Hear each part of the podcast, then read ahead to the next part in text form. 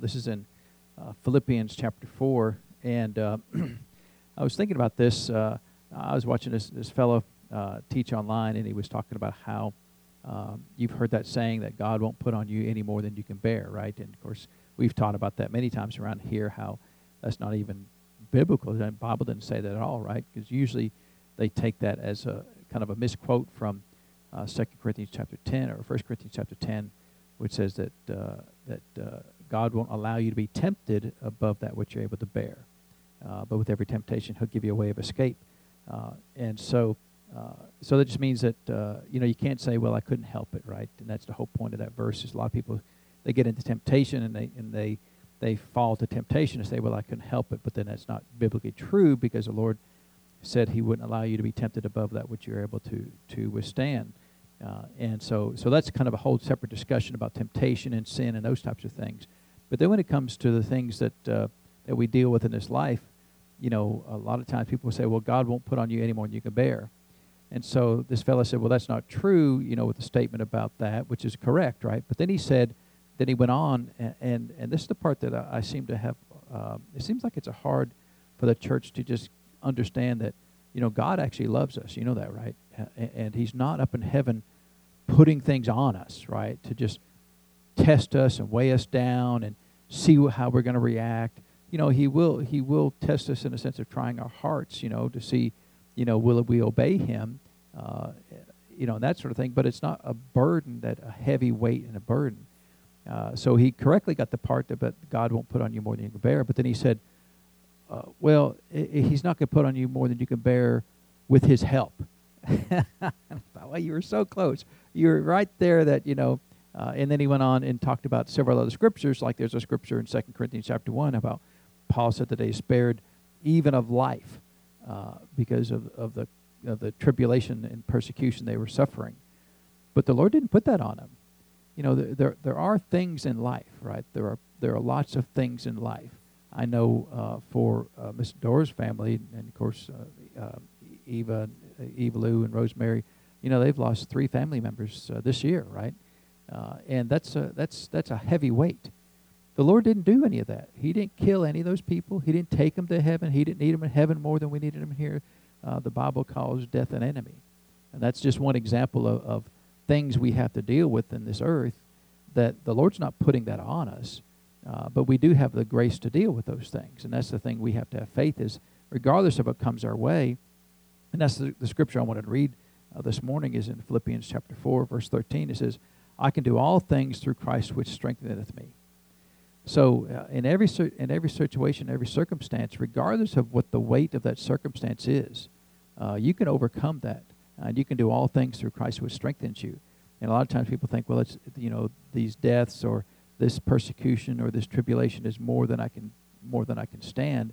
And that's not true because the Lord gives you the grace to overcome that. Remember, we talked a long time about overcoming, right? How the Lord said that I've overcome the world.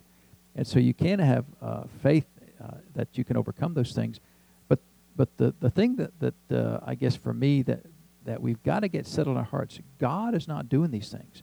He's not putting these things on you to see how much you can handle. He's not putting this weights on you to mess with you, to toy with you, to see if you're going to break or not break. That's not the Lord's doing. His desire is to work with you to advance his kingdom, to get people into heaven. That's what his goal is. He can't do that if you're buried under the weight that he put on you. And I just have the hardest time of understanding why people can't just read the Bible. When he read that scripture correctly out of 2 Corinthians chapter 1 about Paul saying he despaired even of life. But it never says that God put it on him. But he said, well, God put that on him, but then God's going to put it on you, but then God's going to help you bear it. That doesn't make any sense. That's what crazy people do, right? They mess with you. They go and tempt you, and then they help you get out of the temptation they just tempted you with. That's crazy people, We don't like being around crazy people. And yet people will act like God's crazy in heaven, doing crazy things with us. He's not doing crazy things with us. He loves you. He desires for you to be healthy and strong and to advance his kingdom and work with you in order to do that. And yes, sometimes there is persecution or tribulation. That's the only suffering that we ever see in the Word that the Lord said that he can't stop it. It's going to come your way. Everything else, sickness and disease, he said he'll stop it. Poverty and lack, he said he'll stop it. Emotional trauma, he said he'll stop that. But things that for persecution from the outside, and just even things that are not persecution, but things that can bring harm to your life, he said he would keep you in all your ways, so that even that your foot won't be dashed against a stone. He said he'd keep you in all your ways, lest you dash your foot against a stone. So the Lord, that's what the Lord's doing. Amen.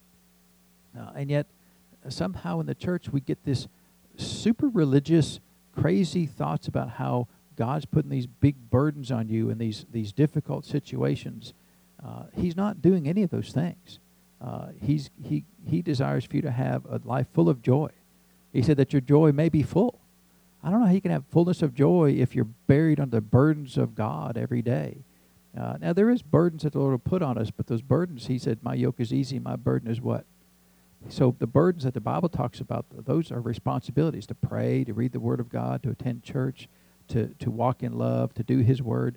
Those are burdens, but they're not overwhelming, heavy loads that we bear in this life. And so I wanted to read that verse 13, a couple other translations. We read that King James says, I can do all things through Christ who strengthens me. One says, I have might for all things in Him that empowereth me. So if you have might for all things, then why are you overcome? Why are you so beat down? And why are you saying that God's doing that to you when God has given you actually might for all things so that you can be empowered by Him? That's what the Word says, right? The world says things. The church says things. But so it seems like it's the hardest thing for the church to just believe God is not putting these heavy burdens on you. When people die, and people will die every day, these are not the last people that will die in your life. There will be other people that will pass on and go on to heaven. Hopefully they'll go on to heaven. We will have to deal with those things, And yes, they are times of grief and times of sorrow. The Bible says that there will be times of sorrow in those situations. And so we don't ignore that those situations are real, but God's not putting them on us. That's the key is it'd be really hard to serve the Lord if you thought He was the one putting it on you. It'd be really hard to find a way out of it if you thought God was putting on you, because you kind of feel like, well, the Lord's putting this on me, right? Then you're going to ask Him to help you bear the load He just put on you. That's just crazy talk, right? And one translation says, I am ready for anything through the strength of the one who lives within me.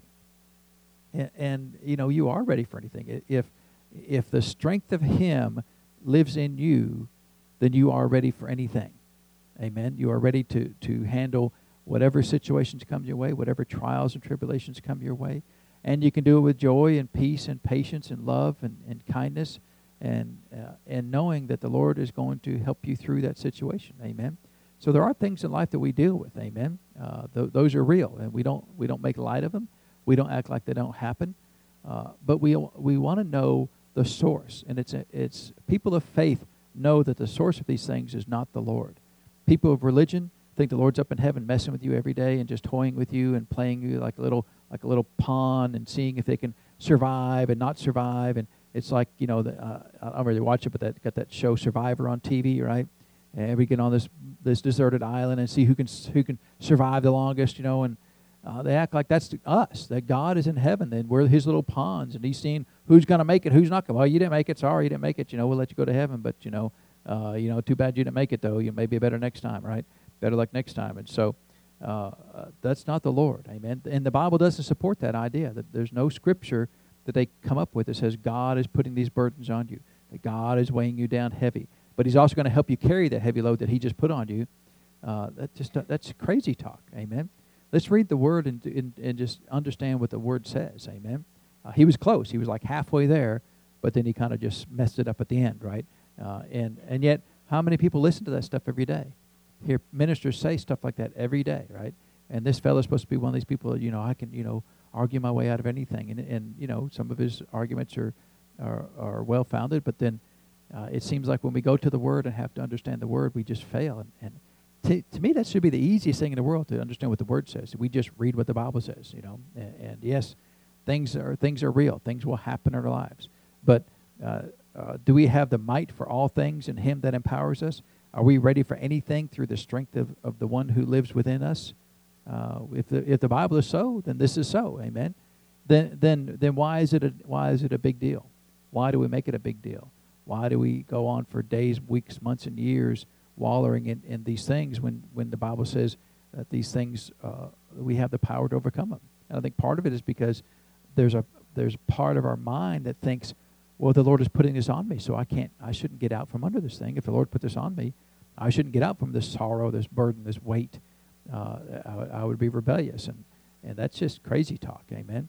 Let's read the Word of God for what it says. Amen. Number one way to interpret the Bible, just read the Bible, right? And so I just want to encourage you on that. You know, there's so much misunderstanding in that area, and to me, this is easy stuff. This is like kindergarten, first grade, you know, kind of basic reading, understanding of how we operate as Christians in the earth. And yet this simple concept is lost to a vast portion of the church, you know. And so I'm going to live this way. I'm going to live, I can do all things with Christ which strengtheneth me. I'm going to live, I have might for all things in him that empowereth me, and I am ready for anything through the strength of the one who lives within me. That's how I'm going to live, amen. Burdened down, weighed down all the time, crying, you know, about how hard my life is, you know. And you check it on. It's like, well, didn't you do that to yourself? Well, yeah, but, you know. I don't want to talk about that. So that's another whole discussion there. But can we do all things through Christ which strengtheneth us? We can, amen. That's what the Word says. And so if that's what the Word says, then we can do it, amen. And so let's stand and greet yourself for just a minute. We'll get into praise and worship.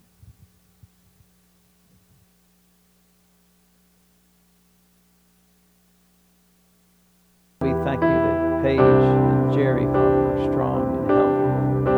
And, Father, for the three that have COVID, Father, all is well. You will strengthen their bodies, Father. Father, we thank you that the symptoms will subside quickly, Father, and that a full, complete restoration of health, strong and healthy, Father. Father, you're 100% God. Father, you said you deliver us out of them all, Father. Not out of some, not on occasion, Father, but you deliver us out of them all. So, Father, we thank you, because greater is he that's in us than he that's in the world. And because of that, Father, I can do all things through Christ which strengtheneth me. All things, Father. So, Father, we thank you. Thank you, Father. Thank you, Father. Yes, Father. Father, we give glory unto you. Thank you for your goodness, patience, and mercy, and kindness, Father, towards us. Father, I thank you that you're a long-suffering God. I thank you that you're a God of love. And, Father, you're a God of peace. And, Lord, you said you gave us your peace, Father, not as the world gives us, Father, but as you give us great peace, Father, in the midst of every storm. So, Father, we thank you for that. We give you the praise and the honor for it, Father. We thank you for it, Lord. In Jesus' name, amen. Well, praise God. Is the Lord good? He's good all the time, amen. He's never not good. We thank him for watching over us, being good to us. We thank you that he's assigned his angels to us, amen. He's given his angels charge over us to keep us in all of our ways, lest we dash our foot against a stone. So he cares about even the smallest things in life, amen? He's not just interested in protecting you from terrorism and atomic bombs, but from stones and rocks and even living room furniture, right? So you dash your foot against a stone, right? How many times you dashed your foot against the living room furniture, right? Amen. And so he's good to us, amen.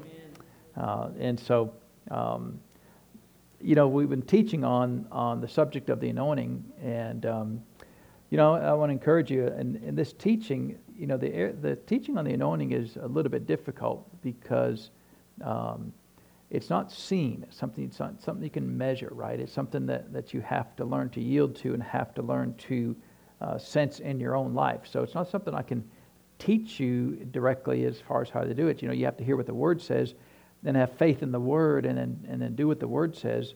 And associated with the anointing is, there's no feeling that's necessary for the anointing. There's no emotion that's necessary to sense the anointing. You can be anointed without even knowing that you're anointed, in a sense that you don't feel anything or you don't sense anything, because the Spirit of God already dwells in you. Amen. And the book of John, we read a couple of scriptures in the book of John that talks about the anointing that you have of Him is in you and teaches you all things. So He's already there. He's always there. And the anointing is just the manifest presence of the Spirit of God. And sometimes you can sense it. Sometimes you can tell that it's there. Sometimes you can sense the manifestation of the Spirit. It's not necessary for that to happen, for it to be there, but it is nice when that happens. We shouldn't pursue it, because there's no Bible that says you can have it, so it's not a promise that you can have a feeling, so to speak. But sometimes, in the Pentecostal world that we live in, sometimes we feel like that the feeling and the emotional aspect of things are a representation of the Holy Spirit. And so sometimes we will put on the emotions to represent the Holy Spirit, and the Lord doesn't get all bent out of shape out of that. People run around the church, and everybody runs around the church. You may have 10 people run around the church. 7 of them may be in the Spirit, 3 of them may be in their emotions, and the Lord's not going to get upset about that. We all get to grow up eventually, right? And so we don't need to get upset about that. But the thing we need to be careful of in our lives, as we're learning about this, is don't feel like you have to exhibit some emotion for the Spirit of God to be present. Amen. And I think one of the greatest examples there is in Mark chapter 9. There with the epileptic son, and you remember the son fell down, was convulsing, and Jesus just started talking to the dad,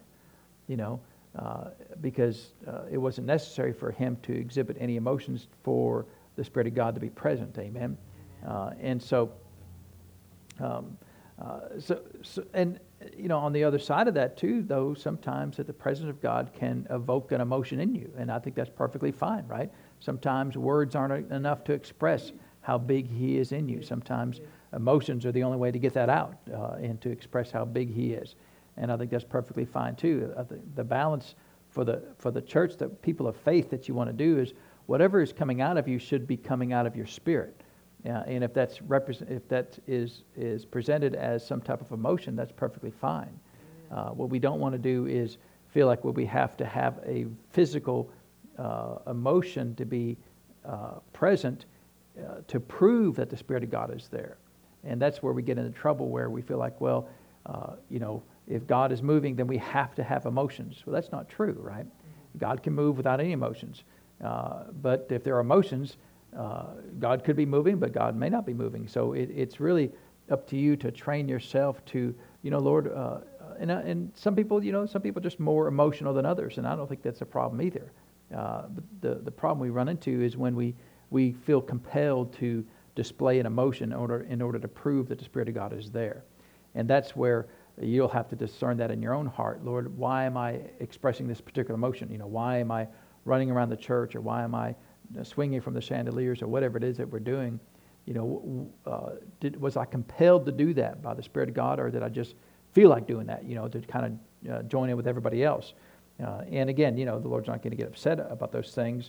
But we want the absolute real presence of God. Amen. We don't want to show. Like I said, I've ran around the church many times and done lots of things, in those areas, dancing the Holy Ghost, and I got no problem with any of those things. Amen. And so what we want to find then is the real power of God. That's what our pursuit should be, is the power of God, and how He expresses that in our lives is up to Him. Amen. So our foundation scripture here is in Mark chapter 16. And this kind of goes along with a little bit what we said this morning about here in verse 19, where it says, "So then after the Lord had spoken unto them, He was received up to heaven and sat on the right hand of God. And they went forth and preached everywhere, the Lord working with them and confirming the word with signs following." And so the Lord works with us, amen. He works with us. We are partners together with Him in this earth. We are representatives of the Lord here on this earth, right? The Lord Jesus is in heaven. The Father God is in heaven. The Spirit of God is on the earth, living on the inside of us. And so we are partners together with the Lord. And we work with Him in the area of the anointing, right? How we work with Him is how the anointing works in our lives. I think last week we talked a little bit about the value of the Word of God and how important that is, and how that the Spirit of God will never violate the Word of God. And if you ever feel like the Lord is telling you something that's, quote, beyond the Bible, well, the Lord's not telling you anything that's beyond the Bible. He will never tell you anything beyond it. Now, He may do things that's not, we've never seen before in the Bible, right? I mean, He may, grow an arm or a leg out, I don't know that there were any evidence of that in the Word of God.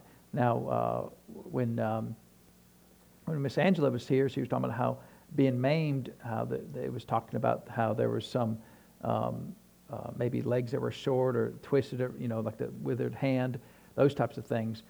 And that may even imply that I guess she did talk about how maimed in some definitions of it can actually mean having an arm or a leg or a limb removed, right? And so there may be a case where you could say that did happen under the ministry of Jesus. But there's plenty of things. I mean,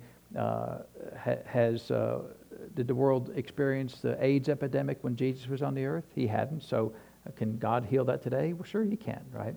Are there natural things? I mean, we saw some spectacular natural things in the Old Testament in the area of signs and wonders, like with Joshua causing the earth to stand still for 24 hours and Isaiah to cause the earth to go back 15 degrees, right? Moses parted the Red Sea. But Jesus walked on water.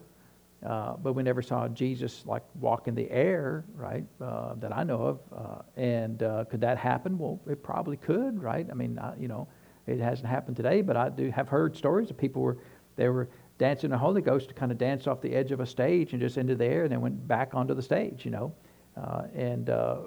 was that okay? Well, they're dancing the Holy Ghost, giving glory to God. So who's getting the glory in that? They're not drawing attention to themselves. They weren't saying, "Hey, look at me, I'm walking on air."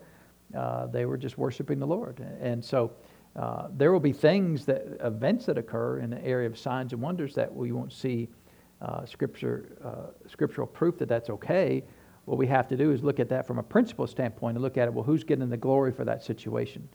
If they are getting the glory, or that event is getting the glory, then that's not of the Lord, right? But if the Lord's getting the glory, then it's surely of Him, right? And so nothing wrong with a miracle or sign and wonder. We got to make sure who's getting the glory. Even back in the day, there was a healing evangelist that the Lord used in the area of specifically of rheumatoid arthritis, and had spectacular healings, and would pray for people, and they said you could hear their bones and joints pop and crack as the Lord straightened their bodies back up. And one lady said, "Glory to God," and was testifying, about it at the meeting, and the man said, "Don't give glory to God. I'm the one who healed you," which is really dangerous, right? And really stupid, right? I mean, can we heal a gnat's wing? Do we have any inherent supernatural ability to heal anybody, right? No, we don't, and we should know that and appreciate that we don't have that ability.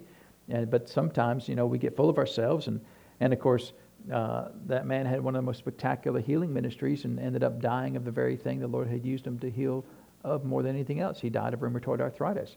Now see, the woman's faith was in the power of God that resided in his life. The woman's faith was not in him. The woman's faith was in the Spirit of God that was on him. And, a lot of times those things are odd, right? How'd she get healed? I mean, you'll have to ask the Lord that, because he will still anoint people and give them mercy, even if they're out of the will of God to some extent, as long as they're willing to yield to have faith. And that just seems to be the case, right? If you're willing to have faith and yield to the Spirit of God, even if your life isn't perfect, he will still oftentimes use you. Now, eventually it'll catch up with you like it did with that man, and many other healing evangelists went through the same exact process of doing things that were ungodly, and Jack Cole was really mad about. He would have a spectacular healing and then shut the service down, receive an offering to get as much money as he could out of everybody, right? Because when you heal somebody's child, how much money do you want to give right now? Everything you got, right? And so that's a pretty good deal to raise some more money, right? But that's terrible. I mean, we shouldn't do things like that. And yet he was anointed to do that. How do you explain that? Well, you know, the Lord is merciful. That's how you explain it. And people have needs. The Lord will use people that are willing to yield to Him and help other people, even if they're not perfect people. And eventually, the Lord deals with it. Amen. The Lord sent ministers to Jack Coe and said, "Hey, you got to straighten up," and he didn't straighten up, and then the Lord took His hand off of him, and he ended up dying at age 38. And that's happened time and time again. The Spirit of God is real in people's lives. Amen. So we have to be careful. And this is a warning. I was read some of this information from Brother Hagin, that it was a warning that don't pursue an emotional experience with the Holy Ghost. Because if you pursue an emotional experience, you will be misled. If you pursue, I need to feel something, you will be misled. You pursue the Spirit of God, and how He chooses to manifest, you leave that entirely up to Him. Amen. You may not have noticed or not, but I'm not a very emotional person sometimes, you know.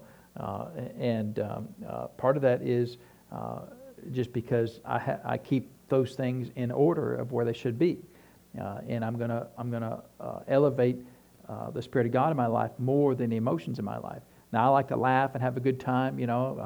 I got no problem with that at all. In fact, over the years I've gotten in trouble many times because there'll be some situation where people are super serious, and I'll just start laughing in the middle of the situation. They get all mad at me, and because, you know, I mean, what's the worst thing that can happen? We go to heaven, right? I mean, you know, how's that bad, right? And the worst ones is when they're trying to persecute me, and I start laughing. That even makes them twice as mad. You ever want to make somebody's persecuting mad? They start laughing at them, right? You want to get a bully mad at you? Just start laughing at them, right? That's the worst thing you'd ever do to a bully, and laugh at them. I've laughed at many bullies over the years, and so we've got to be careful about trying to get some emotional high. Amen.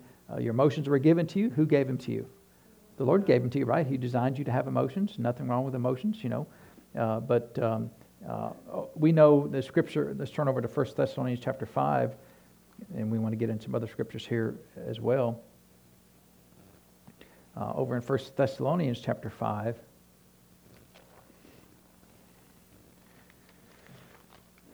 He says here in verse 23, and we generally know this scripture, I think. It says, "And the very God of peace sanctify you wholly." So He's going to sanctify you entirely, right? "And I pray, God, your whole spirit and soul and body be preserved blameless unto the coming of our Lord Jesus Christ." So here's just a simple scripture that Paul distinguishes the three parts of a human being, right? Spirit, soul, and body. And it's important that he put these things in the correct order, right? This is the order that you should live on in your life, that your spirit man should be the most important, biggest part of your life. What your spirit man is telling you to do. If you're a Christian, your spirit man is your conscience, right? Your spirit man is your conscience, whether you're Christian or not Christian. But if you're a Christian, your conscience is a good guide, right? It will never mislead you. Now, your brain will tell you to do crazy things, but your conscience will never tell you to do crazy things, right? And so we don't have time to go into all the distinction of soul and spirit and understanding those things. But it goes back to the same thing we keep teaching over and over again, is that your spirit man will never tell you anything that violates the Word of God.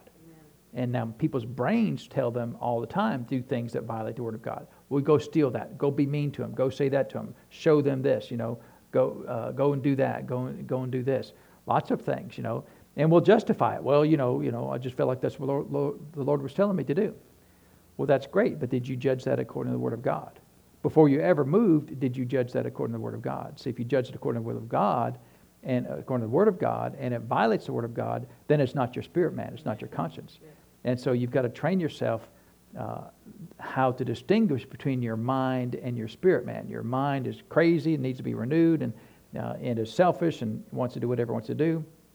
Your spirit man is born again in the image and likeness of God, and only wants to do what the Word of God wants it to do, and the Spirit of God. And so that's one way to distinguish between your brain and your soul, which is your mind, your will, and your emotions, and your spirit man. Amen. Usually in the quietest time of your life is when you can hear the Spirit of God the most. If you're dealing with a lot of emotions, a lot of anger, a lot of hurt, a lot of crazy thoughts, vain imaginations. It's hard to hear your spirit man. In fact, I've told the Lord before, in times of great emotional distress in my own life, I told the Lord, I said, Lord, if you told me to do something different right now, I said, I wouldn't do it. I said, because my emotions are so out of whack and so out of control that even if I thought I heard you, I'm not sure that I could hear you clearly. And it wasn't out of rebellion. It wasn't out of, trying to not do the will of God. It was just, Lord, I've got to get these emotions in line before I can decide what you're saying in my life. And a lot of times people will make huge life-changing decisions based upon their emotions. And they rarely ever work out well. And they'll regret making those decisions. And yet, if they had just gone back and said, well, if my emotions are that high, then they're too loud to hear the voice of the Lord in your life. Amen? And so just deal with your emotions first, get them back in check, and then hear what God says to you. And so your spirit man should be the number one thing in your life, to listen to the Spirit of God in your life, to listen to your conscience in your life, and then your soul and your body, right? Your body pretty much is very selfish. It wants to be fed and clothed and perfectly temperature all the time. And it wants to do whatever the sin nature wants it to do. And so there's not much you can do about your body except keep it under the days of your life, right? So just be careful about equating the Spirit of God moving with an emotional experience. Amen? Those two are not the same. You can have a perfectly fine, great, amazing visitation from the Spirit of God without any emotion showing up. Amen? It is possible. But that's the goal. Just make sure it is not to have emotions, have an emotional experience. Amen. And so let's turn to we're in 1 Thessalonians. Just turn over to 1 John chapter 4. So part of learning how to deal with the Spirit of God is we know where does the Spirit of God live right now? He lives on the inside of us, right? And yet, if you ask your average Christian, what is the Spirit of God doing with you right now? What is He saying to you? What is He revealing to you, right? He said He would lead us and guide us in all truth and show us things to come. What is He showing to you right now? A lot of Christians would be like, they look at you like, what are you talking about? The Lord's not doing any of those things in my life. I'm just making it my way as best I can. And we talked about being led of the Spirit, right? And how that if we're led of the Spirit, we talked about that verse there in Romans chapter 8 about how as many as are sons of God, they are led by His Spirit. And yet most Christians are not led by the Spirit of God. They're led by the things they can see. Well, if the door is open, God must want me to go to the door. If the door is closed, God must not want me to go to the door. Yeah, if I get the car, God must have wanted me to have the car. If the bank falls through and I don't get the loan for the car, then God must not wanted me to have the car. Now, did the Lord tell them any of those things? No. How did they decide the will of God? By what they could observe, right? By the things they could see. But it doesn't say that in Romans chapter 8. It doesn't say that as many as are sons of God, they are led by the things they can see. It says they are led by the Spirit of God. So where does the Spirit of God dwell? On the inside of you. So you should know, you have a right to know on the inside of you which direction to take. When you get up to the door, if it's open, the Lord may say, I don't want you to go through the open door. Okay, yeah, but it's open. So, there could be a cliff on the other side of it. It could be a monster on the other side of it. It could be riches and fame that the Lord doesn't want you to have on the other side, right? Because it would ruin you. Whatever the thing is. Just because it's an open door doesn't mean the Lord wants you to go through. And if the door is closed, the Lord may say, kick the door down. Walk through the door. Didn't Jesus walk through the wall sometimes? He just walked through the door. Yeah. No door is going to stop Him. If he needed to be through the door, He's going to get through the door. So just because you see a closed door, that's got nothing to do with the will of God. It doesn't explain the will of God. It doesn't tell you what the will of God is. It's just a thing. It's just a door.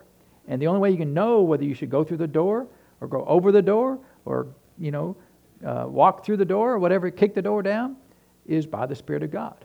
So, but you have to decide, okay, God lives on the inside, on the inside of me. When you get to that circumstance, that situation, you should always pause. You remember back in David, I always love reading the stories of David.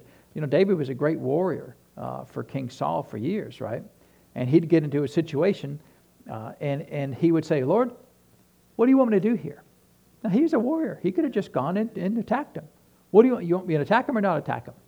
What are you going to do? You know? Yeah. And the Lord said, I want you to attack him, but go this way. And a lot of times what would happen is David would say, do you want me to attack him? And do you want me to keep all their stuff? And more often than not, the Lord would answer the first question and then wait for David to do that before he would answer the second question. And because a lot of times we say, well, Lord, tell me what to do the rest of my life. He may only tell you what to do today. He's not going to tell you what to do tomorrow or the next day or the day after that. He may only tell you right now, do this. And then, just like with David, then what David would do is after he would do the first thing, he would go back and repeat the second question. Okay, now, Lord, now what do you want me to do here? And the Lord would reveal that to him in that second phase. Now do this. Because the Lord's always going to promote faith. So it takes more faith to get one question answered at a time than the Lord just reveal everything right now and you're done and you just, okay, Lord, now leave me alone. I'll take care of this the rest of my life. See, he doesn't operate that way. It takes more faith to say, well, Lord, what do you want me to do today? And then tomorrow, Lord, what do you want me to do today again? And so the Lord, he's always going to, you've got two situations and one requires more faith than the other. He's probably going to give you the situation that requires more faith. He's going to operate in such a way that requires more faith in your part because God's a faith God. Now, David wasn't filled with the Spirit of God. He had the Spirit of God upon him, but he was not born again. And yet the Lord could lead him. And so surely the Lord can lead us. So David didn't go up to a situation and go, well, I'm you know, future king. I can take these guys out. We're better than them. You know, I can take them out, no problem. But he still asked, Lord, what do you want me to do? And it would be helpful to begin to ask, Lord, what do you want me to do? Before you ever make any major decisions in your life. Now, you know, I don't know that you need to pray and intercede about whether you should have peanut butter and jelly or, you know, a ham sandwich, you know. You could probably figure that out on your own. Amen. But, you know, it's always good to be aware because you may go for that ham sandwich and the Lord may, you know, give you a check in your heart. Hey, don't eat the ham sandwich today. Why not? Well, you know, last 3 people ate it, you know, didn't make it out alive, right? You know, I mean, there may be something there. So, you know, I don't pray about everything, but I always try to be aware in every circumstance. Lord, what do you want me to do? And that's where you have to train yourself to be aware of the presence of God that lives on the inside of you. That's how you learn to work with the anointing, because that's the same process you're going to work when you go and pray for somebody. Lord, what do you want me to do? Because if you're praying for the sick, you know, you may get up there and you may lay hands on them. The Lord may prompt you to say something. Sometimes the Lord doesn't prompt me to say anything. Sometimes the Lord just wants you to lay hands on them and just let the power of God be transferred from you to them and not have to say anything. And, you know, I was praying for somebody one time and I got done and they said, wow. And they were, and it was, you know, they missed everything, right? They were needing major help in their life, but they missed everything. They said, wow, I thought you would have talked louder than that. See, in their mind, the volume of my voice is what carried the power of God. And they completely missed God and didn't receive a single thing because they needed for me to speak loud to them. But you can't have faith in the volume of a voice, and the Lord's not, He's not required to operate the way you want him to operate. He is required to operate however he feels like operating. If he wants to talk loud, and I got no problem with talking loud, you know, just ask my family. You know, I talk loud, you know. Of course, I am known as being a mumbler sometimes, right? You know, mumbler, and I have to make sure I don't do that, but because I'm not a very loud.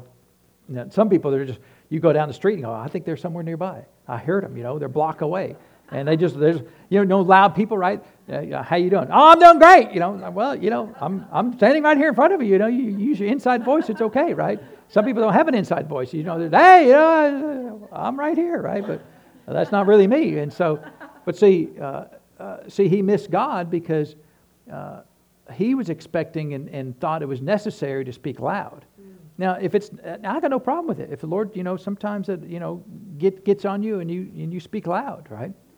Fine, no problem. But if it's not there, then there's no power in the volume of your voice.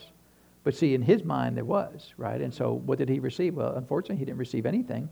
Because he was disappointed that I didn't speak louder. It's like, well, is the devil hard of hearing? I don't think so.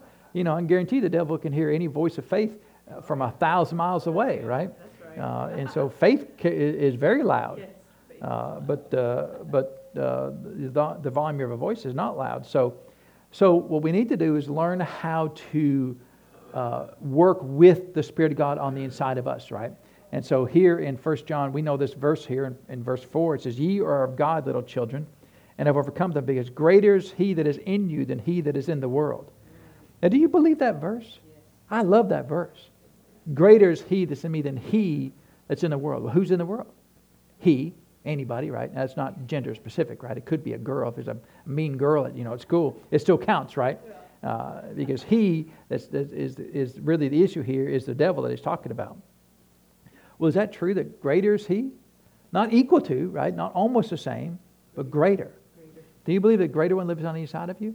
See, you've got to know that, right? You've got to sense that in your heart. I walk around thinking, I've arrived. Everywhere I go, I've arrived. The King has arrived because He's with me. I don't think anything of myself, but in every situation I think. Now I don't say this, right? But I think all y'all ought to be happy that I've arrived, because greater is He that is in me than anything is going to happen in this circumstance right now. And I don't think I'm bragging about myself. I'm thinking I've arrived because the King is with me, right? He lives in my heart. I get on an airplane, I think all y'all don't even have a clue about how happy you should be because I've sat down in this airplane. Because greater is He that's in me than he that's in the world, right? And I think that way. I think everywhere I go, I have the greater one on the inside of me, and there's nothing that's a problem. Nothing will be a problem, because greater is He that's in me than he that's in the world. And so you have to know that on the inside of you. You have to know that everywhere you go, the greater one is there. And the Spirit of God, He's called the Holy Spirit, right? And He is holy, which means there's nothing like Him in the whole universe, right? He's precious, and yet. In fact, we'll look at some other scriptures here. Turn over to Colossians 1:27, and a lot of these scriptures I think you'll know, but it's just good in the context of this teaching to be aware of this, right? So, do you know that the greater one that lives on the inside of you? He said here in Colossians 1:27, to Him to whom God would make known what is the riches of the glory of this mystery among the Gentiles, which is Christ in you, the hope of glory. So Christ is in you, right? The Lord Jesus lives on the inside of you. The Holy Spirit lives on the inside of you. And it's full of glory, right? He's the hope of glory. And then turn over to, this is an early scripture we used at the beginning of this teaching in 1 Corinthians chapter 3.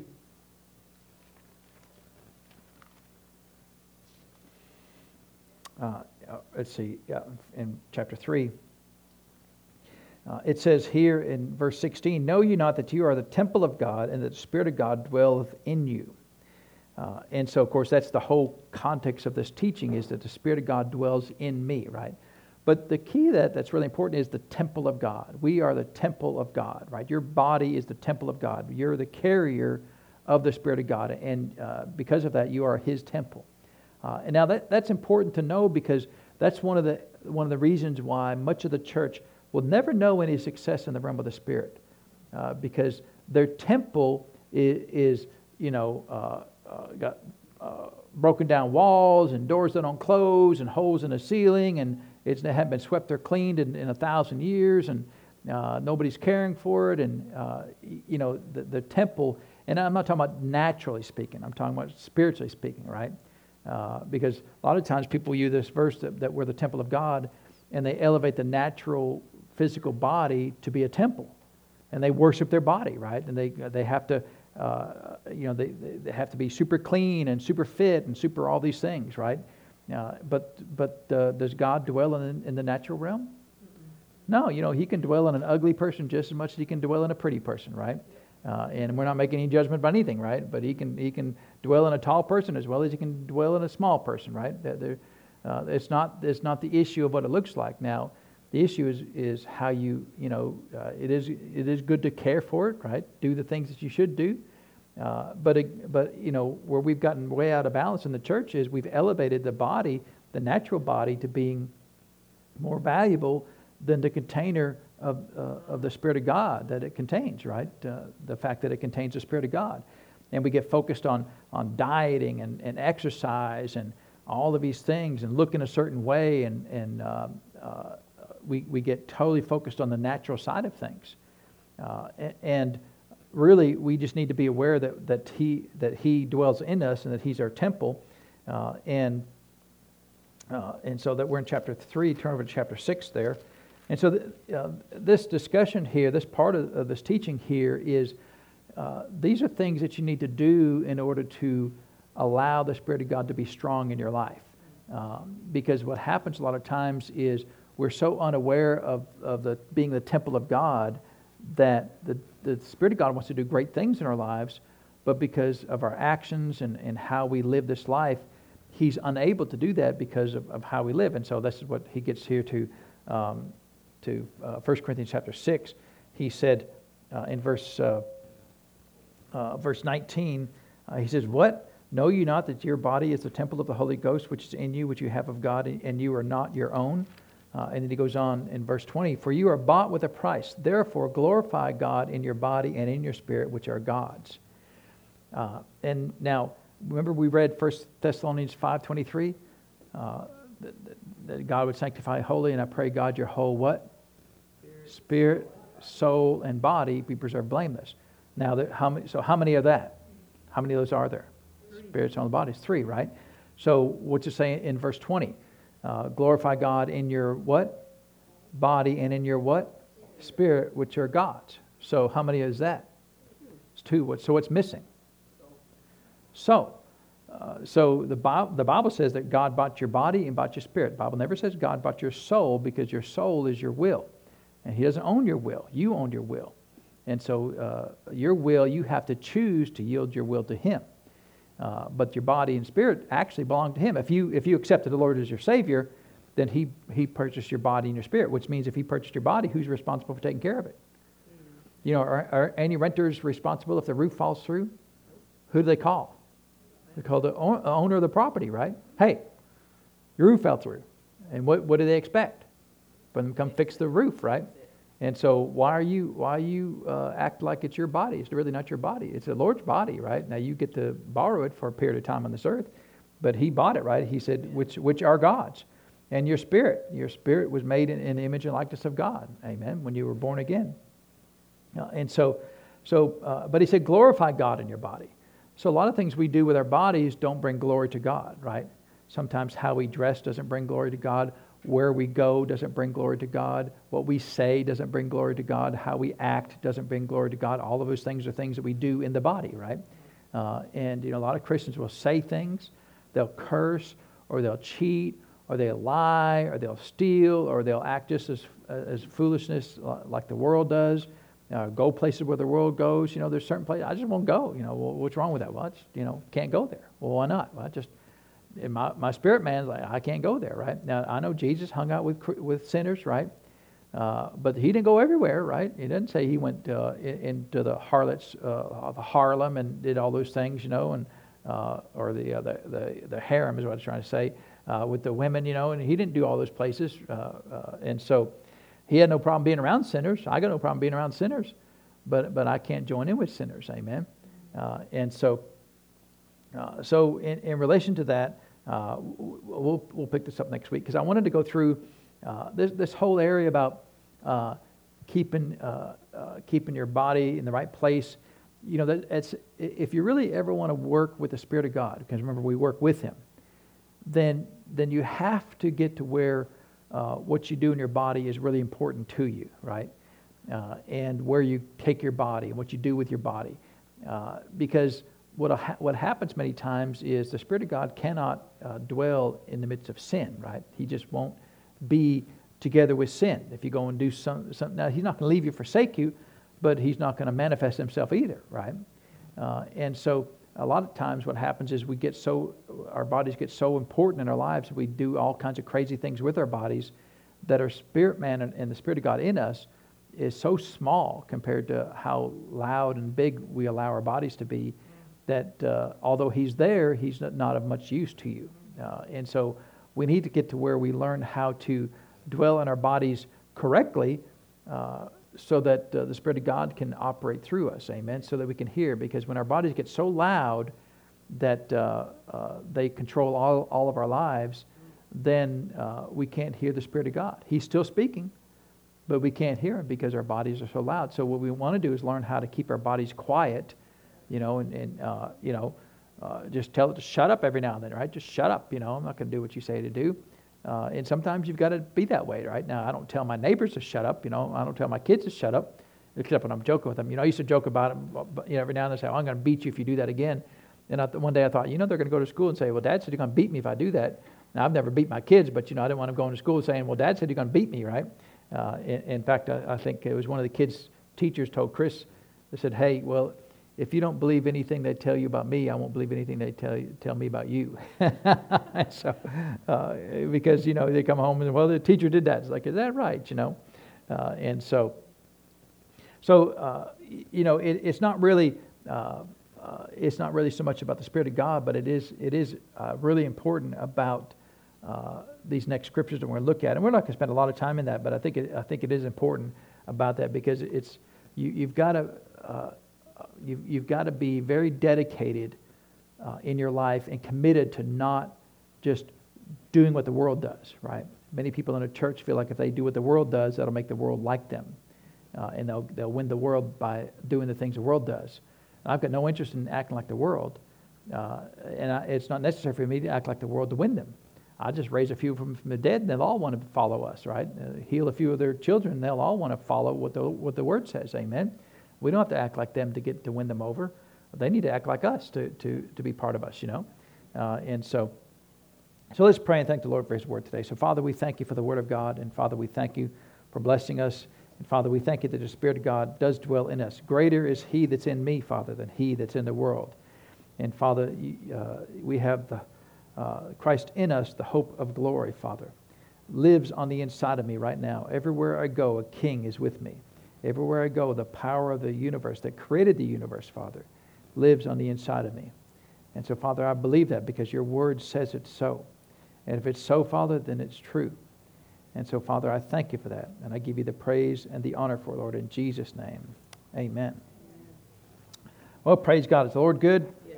We appreciate His goodness and kindness. Amen.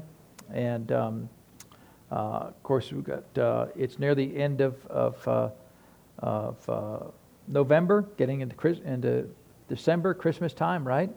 So I'd encourage you, enjoy Christmas time. Enjoy that time of thinking about the Lord and just seeing all the things about the Lord. I think we got the nativity scene up there next door. If you get a chance, come see it at nighttime. It's really cool at nighttime there. And so let's get ready to receive this morning's tithes and offerings. Amen. And it's nearly the end of the year, right? And so we usually have a business meeting at the beginning of the year sometime, usually February time frame there. So let you guys know how everything's going on with the church financially. And so come ahead, Mr. Jared, and receive the offering. And of course, if you ever want to know anything, everything's open here. If you want to print out of every single transaction we've ever had for the church for the last 13 years, I'll be glad to print that out, I'm going to print out in like 5-point font, about this big, so you have to have magnifying to get it. Either that, I'm going to print out like one word per page, and then, no, I wouldn't do that. If you really wanted to see it, I'd be glad to show it to you all, right? So there's no secrets about that, amen? That kind of information ought to be available to anybody in the church who wants to see it. We don't make it available to the public because it's none of their business what we do in the church. But you're part of this church, so you have a right to know what's going on in the church. Amen. And so praise God. Well, be blessed. Don't forget, we have healing school today at 3:00, and you're dismissed.